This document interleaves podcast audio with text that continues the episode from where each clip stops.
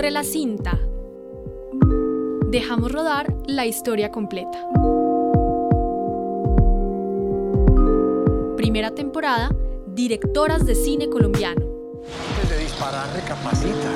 Cuenta hasta 10. ¿O nosotros o ellos? Nosotros y ellos. Ahí tienen su hijo de puta casa pintada. Fue un tallador desde niño tremendo. Un virtuoso total, sin escuelas de nada. Él le gustaba sentirse distinto. Una persona enigmática.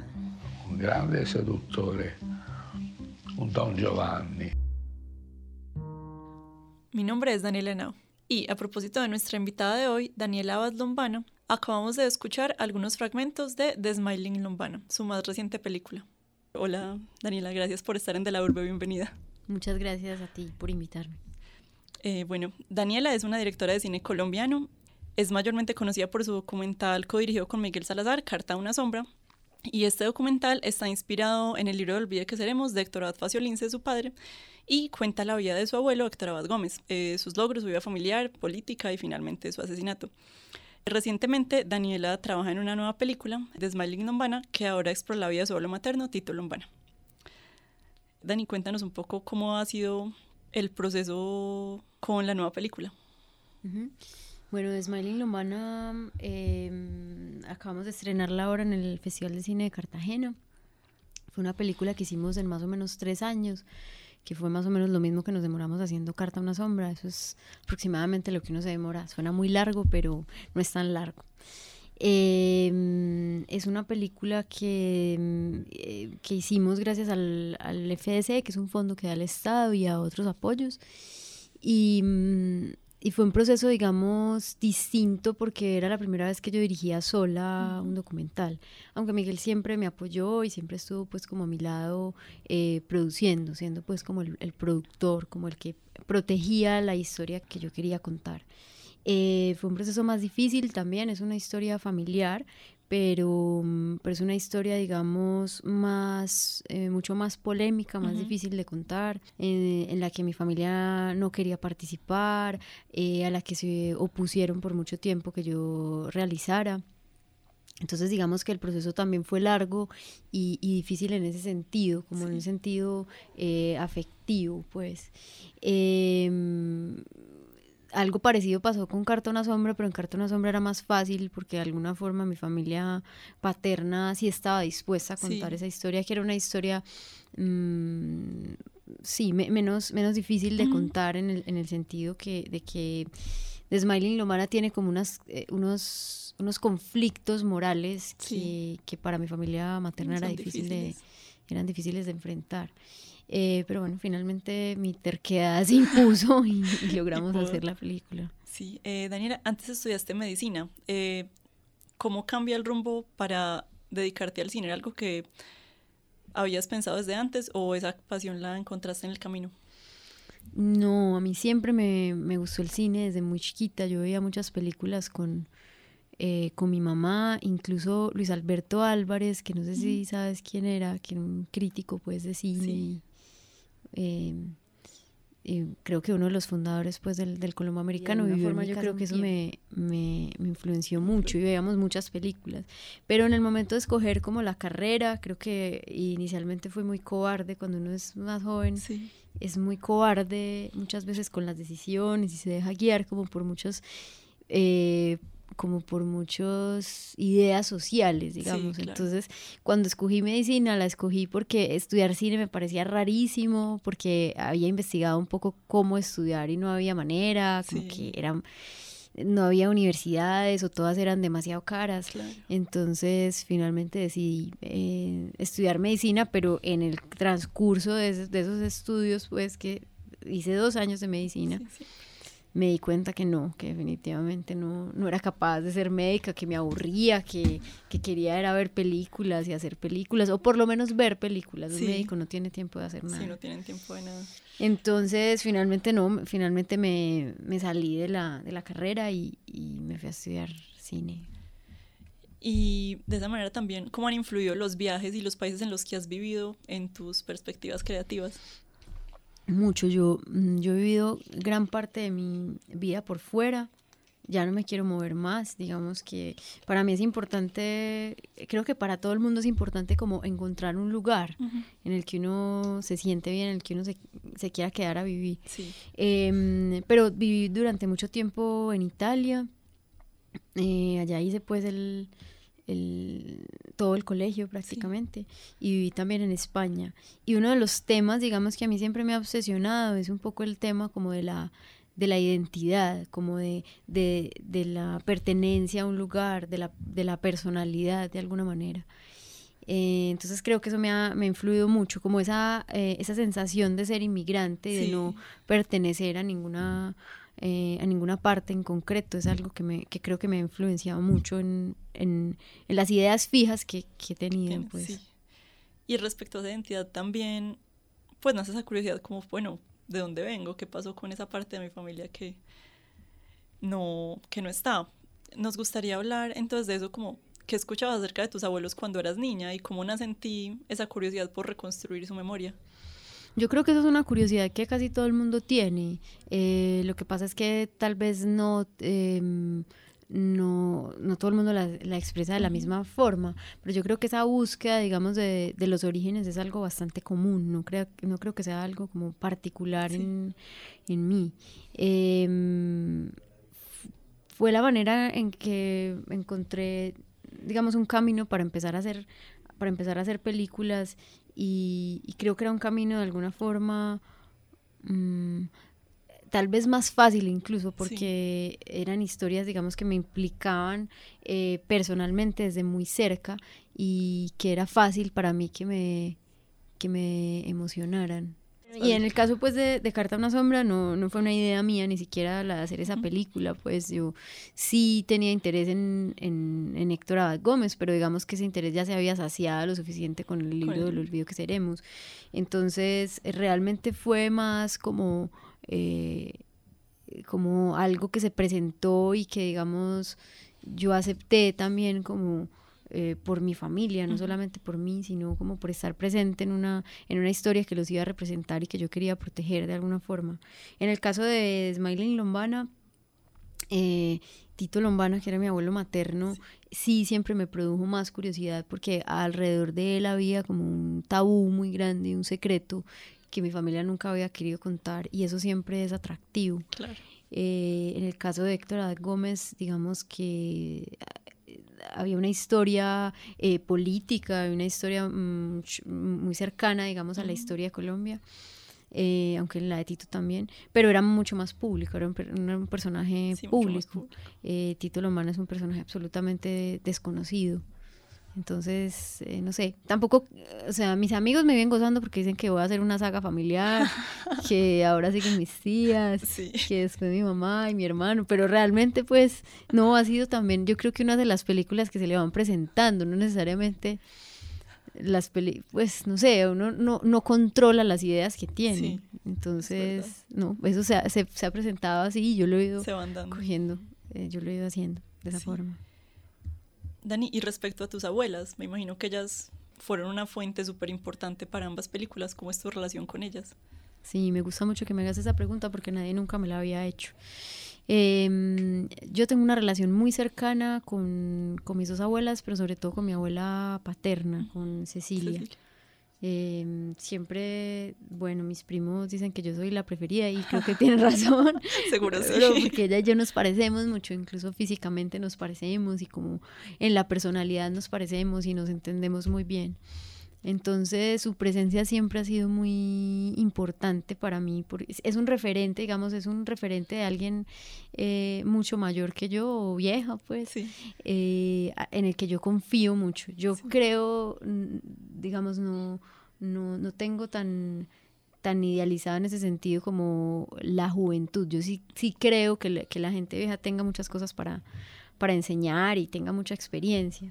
Y mm, entonces mi abuela, digamos, no solamente me ha servido desde el punto de vista creativo, sino también desde un punto de vista como vital. Muchas veces le pregunto cosas sobre la vida, le pido Sí. consejos, le, le cuento, le cuento cosas. Ella y yo hablamos abiertamente de cualquier tema. Em, entonces, eh, su presencia ha sido importante, digamos, para mi crecimiento personal, no Sí. solamente creativo.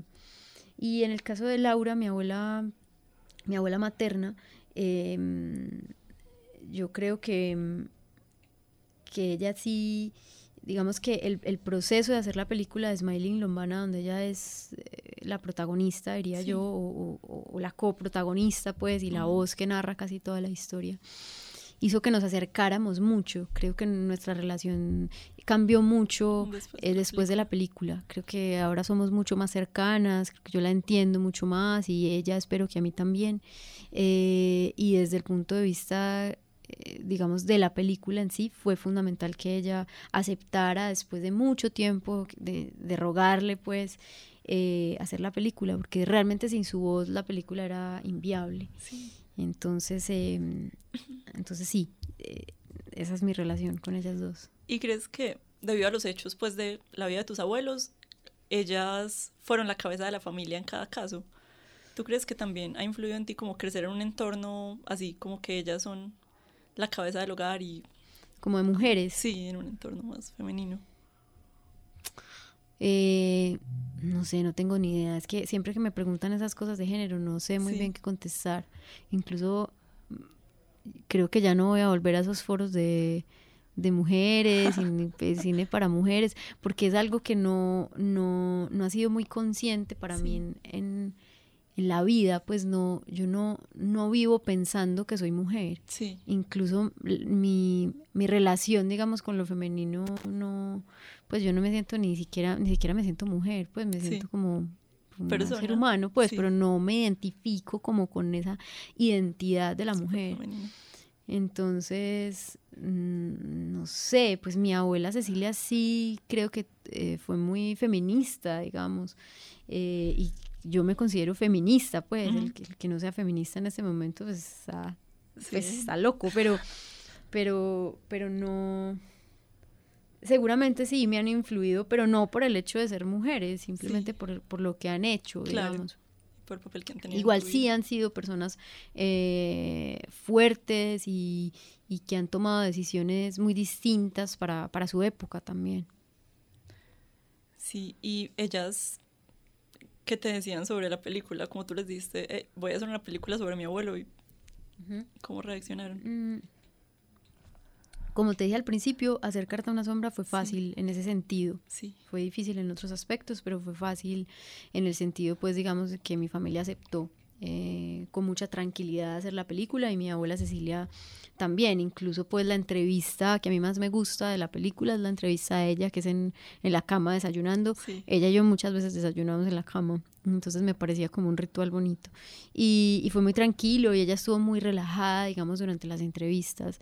Eh, era pues una, como una conversación normal entre ella y yo. Pero en el caso de Smiling Lombana, mi abuela Laura sí estuvo mucho tiempo, se opuso durante mucho tiempo a que hiciera la película, después eh, accedió a que yo la hiciera, pero entonces eh, ella no quería participar. Y finalmente cuando accedió a que grabáramos su voz, eh, fue un proceso muy difícil y muy largo. Tuvimos que grabar durante muchos días y muchas horas seguidas, a veces hasta las 4 de la mañana eh, para que ella, digamos, un poco se olvidara de que estábamos grabando y se metiera en la historia y me contara con más tranquilidad. Pero muchísimas veces me hacía parar y me decía, no, esto no quiero que lo digas, ten cuidado con esto. También es difícil en las entrevistas cuando alguien no quiere aparecer, explicarle cómo funciona la dinámica, digamos, de una grabación y cómo funciona, cómo funciona la edición de una voz. Porque ella pensaba que todo lo que estaba diciendo entonces Iba iba, a a quedar. quedar. Em, entonces, en ese sentido fue un, fue un proceso difícil y todavía lo es. Es decir, después de que ya vio la película, la película le sigue generando un impacto fuerte y, y- y sigue no estando de acuerdo con Sí. que lo hayamos hecho. A veces dice, ¿para qué accedí a que hiciéramos esto? Y, y- y la sola idea de que eso se vuelva público, digamos que la angustia mucho. Sí. Eh, y es comprensible porque es una historia difícil, Claro. pero también a mí me parece importante, digamos, superar como ciertos silencios que, que creo que son inútiles, pues eso es una opinión pues mía que ella no comparte. Claro. Y realmente, pues, cada una de tus abuelas a su manera representa la realidad de muchas mujeres de Colombia. Pues sí, ni siquiera de Colombia, del mundo, mu- la situación de- que muchas mujeres tienen que vivir. Sí, exacto. Eh, y particularmente, digamos, el caso de mi abuela Laura, creo que es un caso muy común. eh, bueno, no, el, el caso de mi abuela Cecilia también. Son dos casos muy comunes. Uno de, de una viuda, digamos. eh, y, y- y no solo de una viuda, digamos que ellas no solo existen en relación a sus maridos, ellas existen de por sí por, por las decisiones que, eh, que tomaron. Eh, y en el caso de mi abuela Laura, digamos, es, una, es, es atípico porque ella fue una extranjera que se quedó viviendo en, en Colombia. Y eso, eso tiene algo que ver con lo que hablábamos al principio y me preguntabas del- de, de haberse movido, de haber Claro. cambiado de país. También, pues mi familia materna viene de otras, de otras partes y han sido inmigrantes toda la Sí. vida. Entonces, sí. Cuando se alejó el barco que lo llevó a España, él despreció su propio país. ¿Qué dijo? ¿Qué? Adiós Colombia de mierda.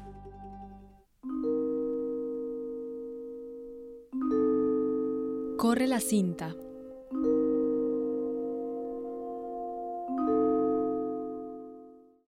Mm, Dani, ¿hay algún detonante en tu vida, como algún momento que tú dices, como, tengo que hacer una película? ¿Hay algún momento que lo haya hecho como... Pues yo creo que eh, la vida práctica de alguna forma se impone, la, la vida real se impone más allá de que uno quiera hacer cine, es también como, bueno, necesito hacer películas o necesito hacer cortometrajes o necesito grabar por una cuestión eh, básicamente de dinero, pues, o sea, eh, muchas veces, digamos, muchas veces uno hace películas por una obligación económica de tengo que producir dinero, aunque obviamente el cine no es el camino, eh, no, es, no es un camino para hacerse ricos, ni mucho menos, pero digamos, si esa es la profesión que uno escogió, pues es, es también un trabajo. Muchas veces uno piensa como en el cine, como en, una, como en un hobby. No, ese es un trabajo de verdad, o sea, es, es a lo que uno se dedica para poder eh, sobrevivir. Entonces, muchas veces hacer una película, eh, la, la idea de, te- por ejemplo, en este momento no tengo ninguna película y estoy empeña- empecinada en pensar, bueno, tengo que hacer una película porque si no, ¿Qué sigue? ¿qué voy a hacer? O sea, ¿de qué voy a vivir? Entonces yo creo que muchas veces las ideas eh, son una mezcla, digamos, entre ese lado como más creativo de tuve una idea, aunque yo no creo que tampoco las cosas surjan de forma mágica, eh, como un golpe de inspiración, sino más bien de un trabajo constante. Em, y entonces es una mezcla entre ese, ese aspecto como más creativo y un aspecto práctico de que estás obligado a hacerlo por, por razones eh, de, la, de la vida real. Claro. Y respecto a eso, eh, desde tu perspectiva, ¿cómo es producir una película en Colombia? ¿Qué tal está la situación para hacer cine?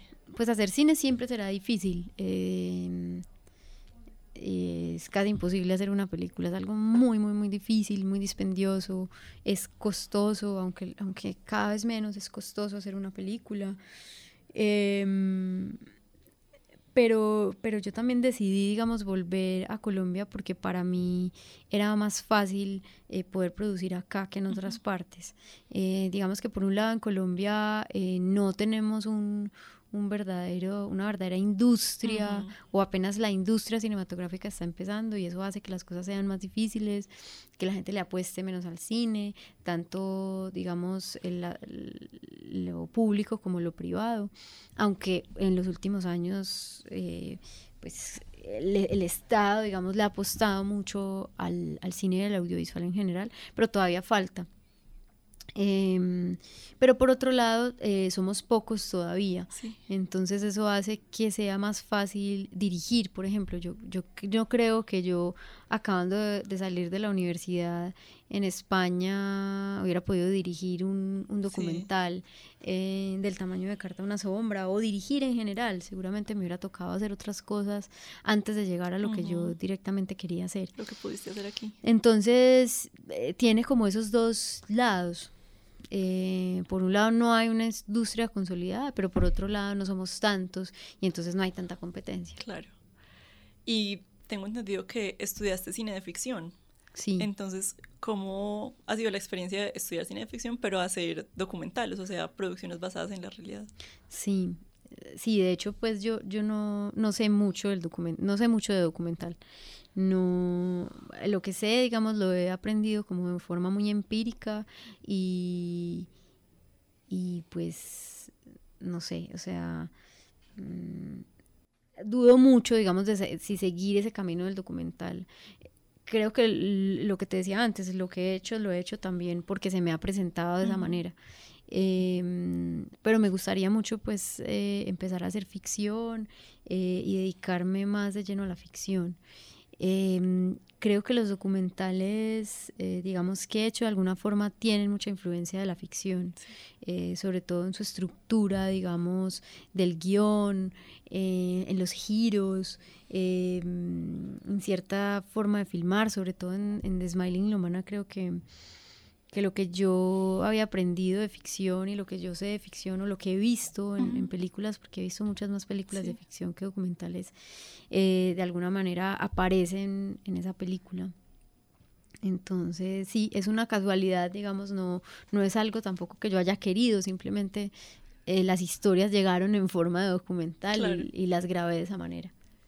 Y pues siendo reconstrucciones, eh, por ahí dicen que la vida no es como pasó, sino como uno la recuerda, cómo juegan ahí la memoria y la realidad en ambas películas. Sí, eh, y en ese sentido, digamos, el documental tiene mucho que ver con la ficción también.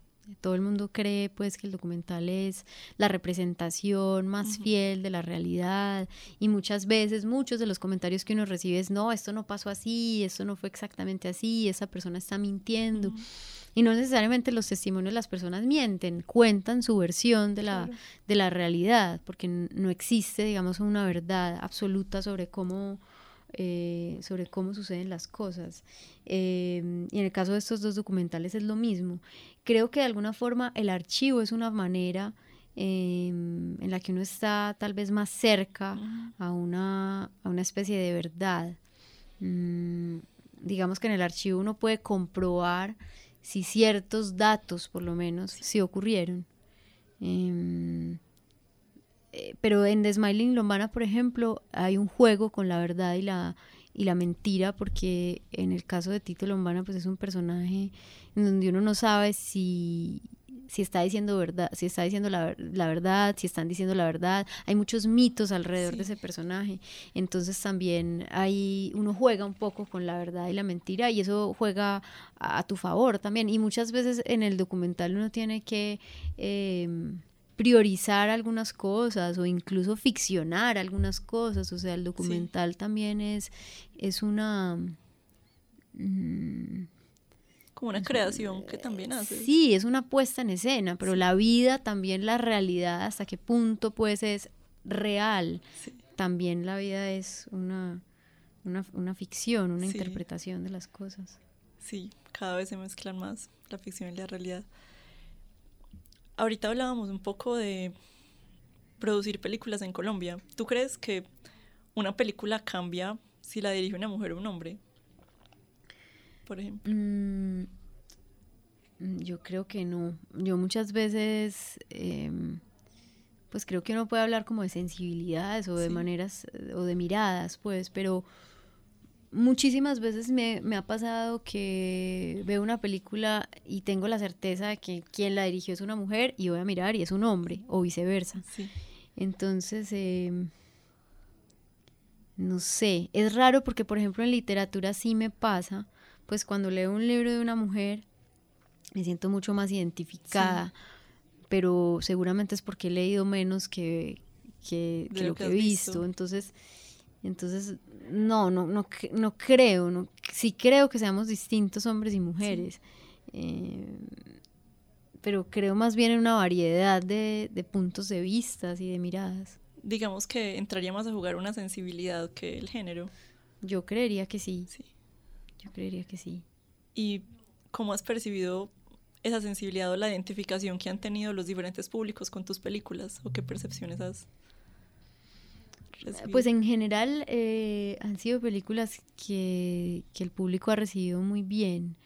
Em, yo me preocupo mucho por el público también, digamos, eh, quiero, quiero hacer películas que sean entretenidas, que sean emotivas y, no por eso tontas, pues, intelectualmente, pero sí que, que, que, te involucren de alguna forma eh, y que generen un interés en, el, en el espectador. Y en ese sentido creo que en ambas películas sí hemos logrado como esa atención del espectador y esa emoción del espectador. Eh, hacia las películas. Pero no sé si eso tenga que ver con una sensibilidad femenina, no creo. Incluso Andrés Porras, el, editor con el que trabajé en The Smiling Lombana, dice que yo soy absolutamente masculina. Tengo ni idea, pues puede ser, no lo sé. No, no creo que sea una cosa que, tenga que ver con, con, con el género. Sí, y la identificación pues va en otras cosas, pienso yo también. Y ambas películas pues dan cuenta de una realidad colombiana. En ese sentido, ¿cómo incluir una narrativa como tan personal y biográfica aspectos referentes a la violencia y a la situación del país? Como de, una manera tan fluida. Mm, mm. no sé muy bien, pero para mí siempre es muy importante eh, que a cualquier película la atraviese el, contexto en el, que, en el que eso sucede, porque digamos de alguna forma la universalidad de las historias está en su particularidad, pero también está en el, en el contexto. Em, y, en, en, estas dos películas mucho más. Mm, no sé muy bien cómo logramos esa, esa mezcla. Eh, es un trabajo muy riguroso eh, también de guion, en qué momentos, en qué momentos seguimos una, una, historia que es un cuento que nos están contando y en qué momentos esa historia se detiene de alguna forma para contarnos detalles históricos que eh, finalmente enriquecen el, el relato central. Em, pero pues eso es como creo que es el resultado como de mucho trabajo en el, en el guion, en la estructura de la película, a ver cuándo podemos detenernos eh, en el contexto histórico y cuándo regresar y qué tanto de ese contexto histórico eh, queremos dar sin volvernos, digamos, eh, un, documental de National Geographic donde se explica detenidamente cada aspecto. Em, en ese sentido yo creo que entre Carta a una sombra y Smiling Urbana hay una diferencia y es que Carta a una sombra es mucho más apegado a, a la historia como tal y además Miguel es historiador, entonces creo que eso se nota mucho en la película y se agradece pues. Y en The Smiling Lombana es más una reflexión alrededor de la historia que, que está sucediendo y que es contada mm, de forma muy tangencial pues.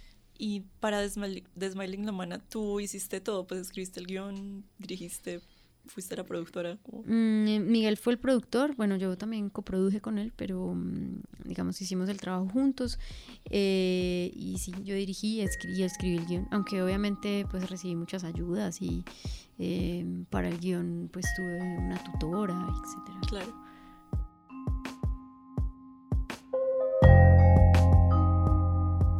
Corre la cinta dejamos rodar la historia completa.